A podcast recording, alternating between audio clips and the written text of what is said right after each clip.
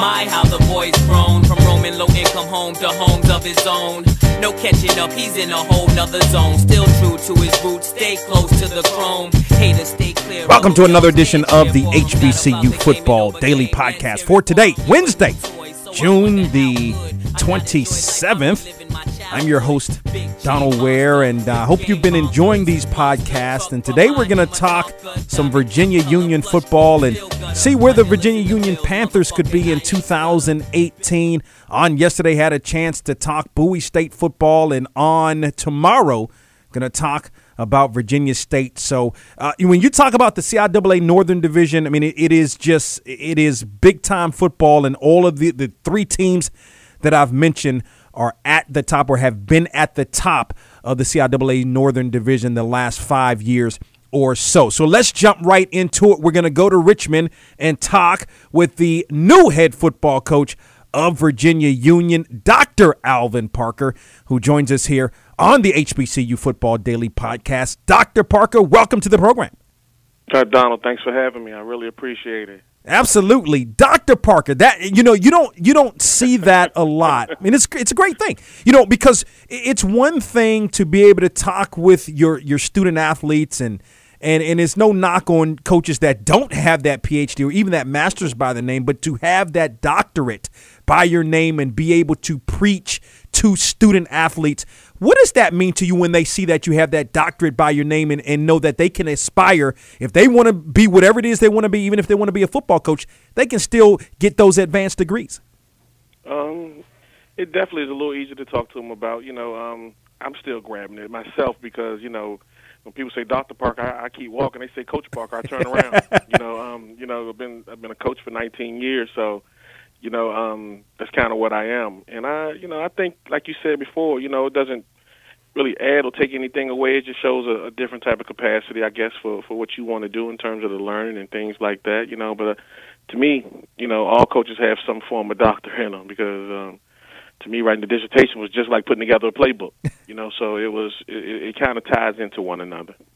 Absolutely. So, for you getting in there, what, what, were some of the first things that you needed to do? You were introduced as the head coach about a week before Christmas or so. What are some of the first things that you've had to do as now the new head football coach of the Panthers?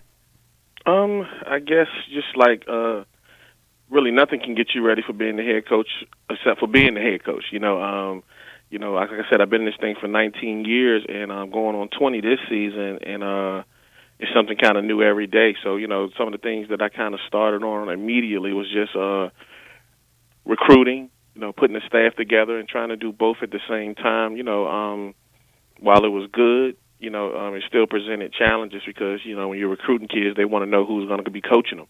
You know, um, so when we were doing that, you know, some guys were kind of you know on immediately, so that kind of happened pretty good, and we we were able to kind of jump into January and do a great job, me and the staff, in putting together a solid class. We ended up signing about 20 and um, some qualified guys, and got a few more guys along the way after that.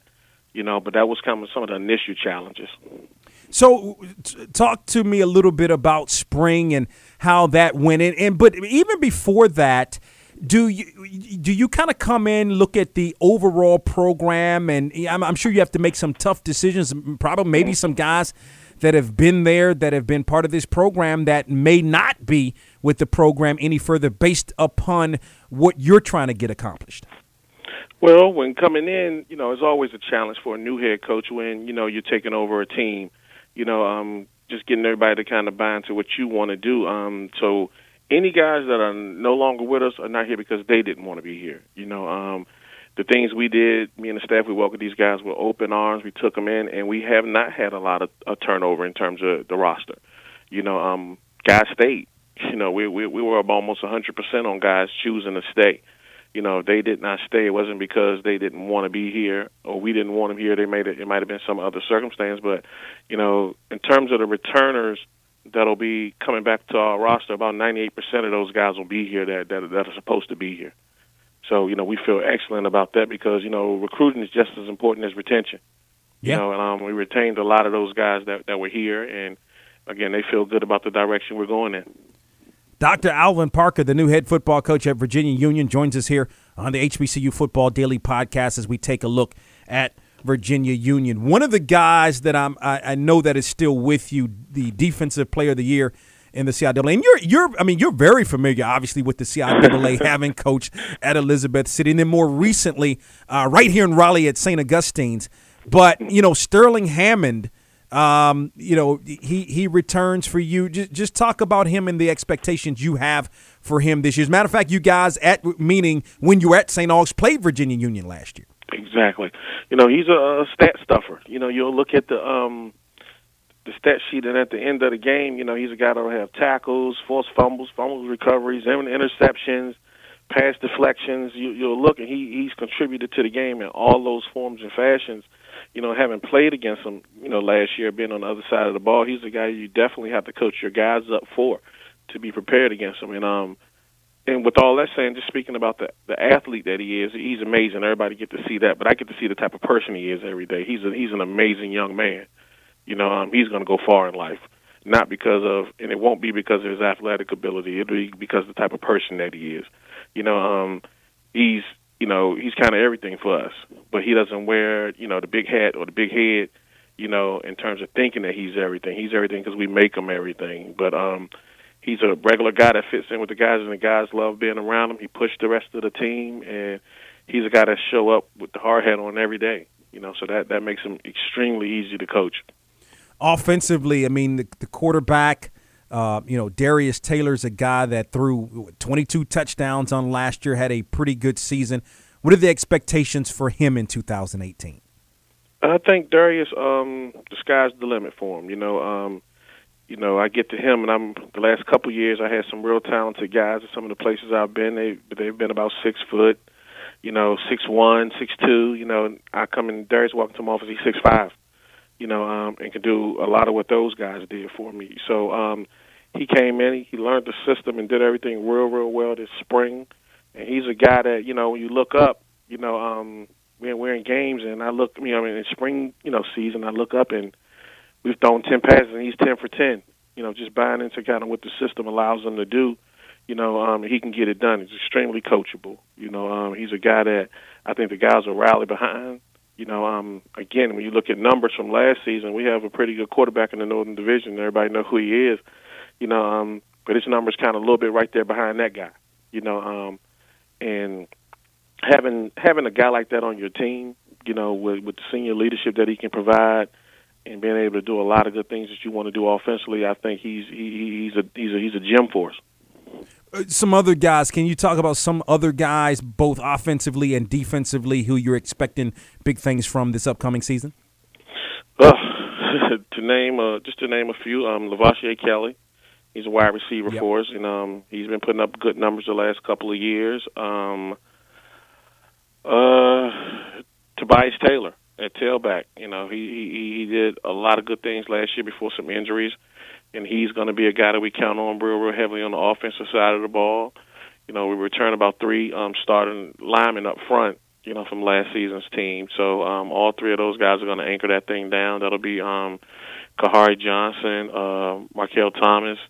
You know, um, Shamdu Knowles, those guys, you know, we're really, really counting on. And on defense, we um we have a wealth of talent.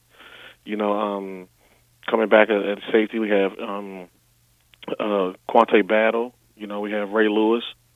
Uh, of course, Sterling. You know, um, Tyron Glanton. We have a lot of guys that you know um, in our special teams. We feel like they're pretty solid too. We have in the, in the kicking game with uh, Russell Balance and um, Jefferson Souza. So those guys bring a wealth of experience back. You know, along with like some guys we brought in to kind of fill some holes and some spaces that you know we feel like we can get this thing off good and running like we want to. You know, again, as a guy that was at ECSU for so Elizabeth City State for a number of years, two at-large berths uh, to the Division two playoffs, and even during that time when you were at ECSU, I mean, the South. Uh, was in the CIAA was more dominant. Now we've had this total shift in the last five years or so. Why? Why do you think that is? Um, I guess everybody catches up at some point in time, but um, you know, when I uh kind of first took the job, being on the other side, you know, um, for two years, for two seasons, it was uh, I think the I think of the CIAA is like the like the SEC, and at one point the SEC dom, East dominated. Now the SEC West is dominating. I think the CIAA North is kind of resemblant of the SEC West in terms you you know you got a, a couple teams, and then the teams that even people don't consider. You know, you're gonna have to buckle up your chin strap every week for. You know that that are still gonna be good, solid games. You know, um, that you kind of you know you really don't get a week off. You know, so to speak. You know, not saying you get a week off in the South either, but I think the parity in the North has has, has just grown. You know, so much, and it's and it's evident. You know, you get two teams out of one side of the division to make the playoffs, and in, any given year, that that shows. You know, um, you know how strong the side of the division is. Um, when I was at Elizabeth City, we made it in some of the same years we made it. Winston made it, so that was one team from the north and one team from the south. So it showed the overall aspect of the league. You know, um, but just to have two teams from one side of the division make the playoffs kind of speaks volumes in itself. You know, so you know we observed that being on this side of the division. You know, and um, like I said, a couple of years back, Virginia Union made the playoffs as an at large. You know, being from the Northern Division, so it's it's it's something I think the league as a whole has gotten stronger. But you know, um, the North has definitely you know made a stake for being you know a, a stronger side. Yeah. And then finally, I mean, you, you were a really good player at Virginia Union, your alma mater. I mean, you, you, I, you, I, think I was pretty good some days. but you know, I mean, what does it mean? You play for the legendary Willard Bailey. I mean, what does it mm-hmm. mean to you to be back at your alma mater and leading this football program that you're looking to uh, return to its glory days? It it, just kind of you know feel like everything has kind of come full circle, you know, and I feel like it's it's a great time, and you know, it's still people here that work on campus that were here when I was a player. You know, professors, uh, you know, uh, lady who serves the food in the cafeteria. You know, it's still people here. You know, so they still remember the face, and it's always, you know, it's always good to come home. You know, um, I was able to make some of them other places home, make Elizabeth City home, make, you know, St. Augustine's a home, and all that. But it's good to come to home. You know, and you know, being here and playing here on the same field that these guys are going to be here and playing on. Um, it's just a real feeling at times, you know. Um, but it's something that I embrace wholly because it's of me. It made me who I am today. It started me on the path that I want to go to and reach the goal I am today. And and I want to help these guys do the same thing because they're taking the same track that I took at doing it. You know, um, win some games, a bunch of games, graduate, and you know, um, be productive citizens in society. You know, and I feel like you know I can kind of get those guys on the path to do that. And all of us kind of started the same place, Virginia Union.